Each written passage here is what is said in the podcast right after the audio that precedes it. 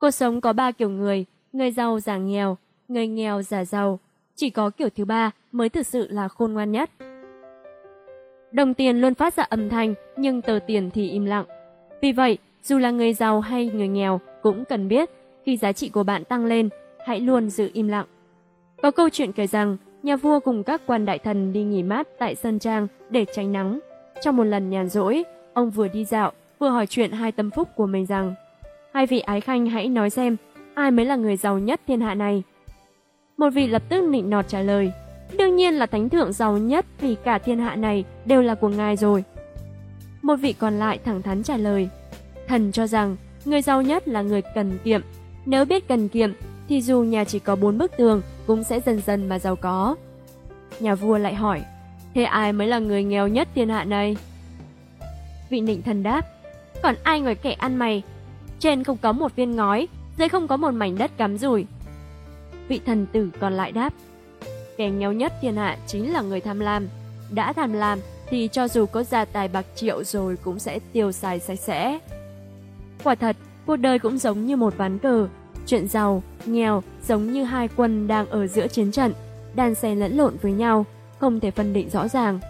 Cuộc sống cũng không thể phân chia đơn giản thành người giàu hay người nghèo, vì họ còn chia ra người giàu giả nghèo, người nghèo giả giàu. Kiểu thứ nhất, người nghèo giả giàu che giấu sự tự ti, mặc cảm của chính mình. Có câu nói rằng, nghèo không phải cái tội, nhưng nghèo thì vô hình chung đã trở thành nỗi xấu hổ của nhiều người. Xấu hổ vì cái gì? Suy cho cùng, chúng ta tự ti, mặc cảm đều là do vấn đề hư vinh, thể hiện với người ngoài. Trong sinh hoạt hàng ngày, chúng ta có thể thường xuyên phát hiện không ít người bên cạnh luôn ra vẻ giàu có trong những trường hợp đông người để tăng thể diện. Chẳng hạn như nếu họp lớp, họ sẽ tranh trả tiền bằng thẻ tín dụng, không quên nói đệm vài câu như là: ai mà tranh trả tiền với tôi thì chính là coi thường thằng bạn này. Đằng sau bữa tối hào phóng đó, có thể họ sẽ phải tằn tiện từng đồng tiền đi lại, ăn uống của mình một tháng sau. Hoặc là khi họ hàng tụ tập vào các dịp lễ Tết, ăn dỗ, một số người không ngừng khoe khoang về nghề nghiệp của mình, thậm chí còn cố tình bịa đặt ra con số tiền lương và thu nhập để giữ thể diện. Những hành động này đều tạo thành một loại cảm giác hư vinh phù phiếm, giúp họ giành được sự tôn trọng của người xung quanh.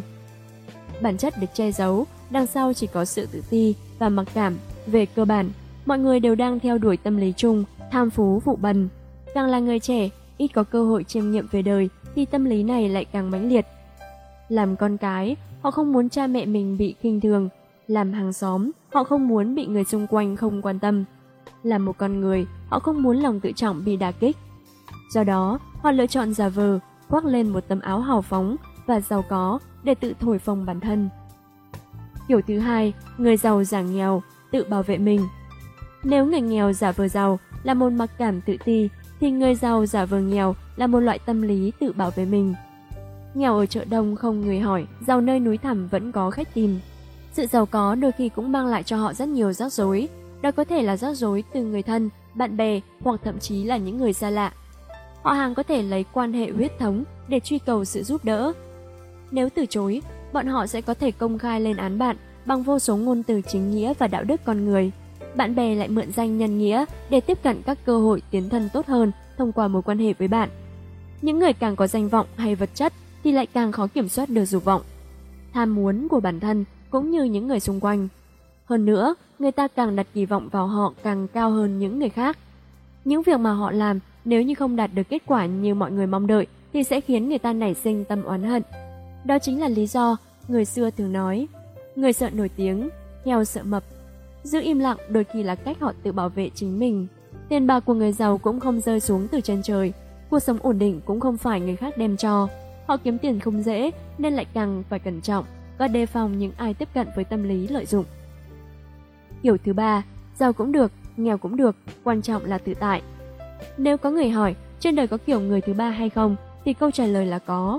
Ngoại trừ người nghèo giả giàu và người nghèo giả giàu như hai trường hợp trên thì còn có một kiểu đối tượng. Họ có thể nghèo, cũng có thể giàu, cũng có thể chẳng nghèo chẳng giàu, nhưng họ tôn trọng chính cuộc sống thực của mình và không cần khoác lên bất cứ vỏ bọc nào. Có người từng nói, quá khiêm tốn cũng là một kiểu khoe khoang. Chẳng hạn, một người đạt được điểm 10 duy nhất trong cuộc thi nhưng lại luôn miệng nói: cũng thường thôi, mình chỉ học qua loa thôi mà, thì phản tác dụng hoàn toàn. Cho nên, quá kiêu ngạo để che giấu sự tự ti hay quá khiêm tốn để tự bảo vệ đều là một loại thái độ cực đoan.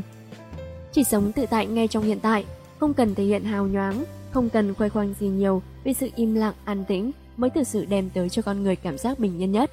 Có câu chuyện xưa kể rằng, một thanh niên trẻ luôn sống trong ưu sầu, lo nghĩ, tìm đến một ngôi chùa cổ thanh tu. Tại đây, anh gặp một thiền sư già.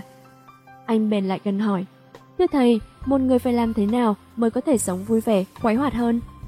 Vị thiền sư mới đáp, không khó, anh chỉ cần làm được 4 điều mà thôi. Đó chính là đặt bản thân mình là người khác, đặt bản thân người khác là mình, đặt người khác là người khác và đặt mình là mình.